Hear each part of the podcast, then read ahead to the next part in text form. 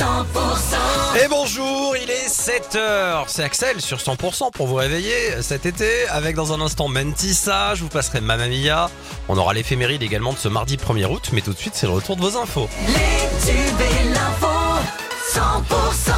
On fera également un point météo juste après l'actu près de chez vous. C'est avec Cécile Gabod. Bonjour Cécile. Bonjour Axel, bonjour à tous. Des pompiers de la Haute-Garonne, du Tarn-et-Garonne et de l'Ariège en renfort dans le département Audois. C'est pour faire face au risque incendie, particulièrement sur la zone littorale. Depuis samedi, ces 71 pompiers ont pris place à Narbonne. Il y a 18 sapeurs-pompiers issus de la Haute-Garonne, 20 viennent du Tarn-et-Garonne et 18 autres d'un groupe ariégeois. Des opérations de contrôle qui vont se poursuivre dans les Hautes-Pyrénées. On parle de la lutte contre les rodéos urbains.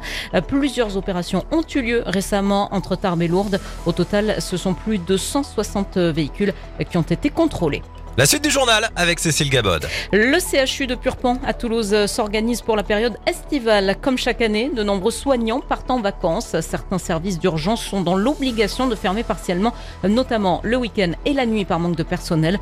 Un problème d'autant plus important avec la hausse de fréquentation au CHU, plus de 30% par rapport aux années précédentes. Le docteur Béatrice Riu-Poulenc, vice-présidente de la commission d'établissement et responsable de la commission des hospitalisations du CHU de Toulouse, affirme avoir conscience du problème et détaille une des solutions mises en place par le CHU de Purpan. On a mis en place un bed manager le week-end. C'est un cadre de santé ou un infirmier qui nous aide dans les places d'aval pour les patients des urgences. Il faut qu'on soit vigilant. Euh, on ne sait jamais comment va se passer un week-end. Euh, Cette année, on essaie d'anticiper un peu plus. On fera le constat au mois de septembre pour voir un peu comment ça s'est passé. C'est- indispensable qu'on soit organisé comme ça pour être au plus près de la réalité du terrain et pouvoir faire face. Le docteur Béatrice Rieu-Poulenc. Cette bonne nouvelle dans un secteur où le manque de médecins est criant, à Pamiers, en Ariège, un pôle médical de 2800 mètres carrés va s'installer. Sur place, il y aura scanner, IRM, plusieurs professionnels. Le permis de construire devrait être déposé au courant du mois de septembre avant un début des travaux à la fin de l'hiver. Les joueurs de l'équipe de France de basket sont à Pau en stage actuellement et hier soir, ils ont joué leur premier match de préparation face à la Tunisie avec la Coupe du Monde avant la Coupe du Monde qui aura lieu au Japon, aux Philippines et en Indonésie. Eh bien les Bleus ont écrasé les Tunisiens hier soir 93 à 36 et notez que dimanche certains basketteurs français en balade dans les rues de Pau se sont mis à danser avec les participants du bal rock de la place Clémenceau.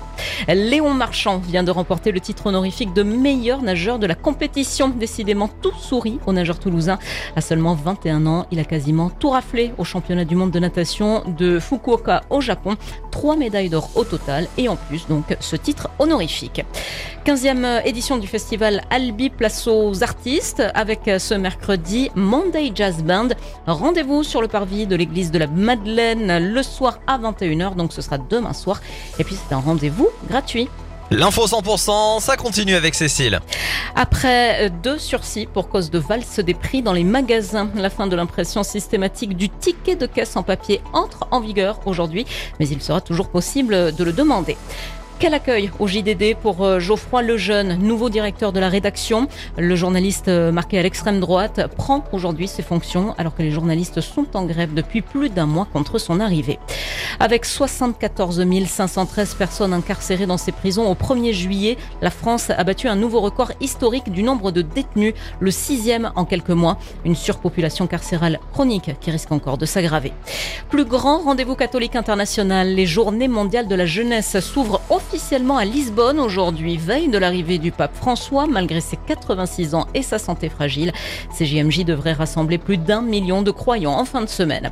Et puis le Burkina Faso et le Mali, dirigés par des militaires, ont mis en garde hier contre toute intervention militaire au Niger pour établir Mohamed Bazoum, président renversé par un putsch, affirmant qu'elle serait assimilée comme une déclaration de guerre à leurs deux pays.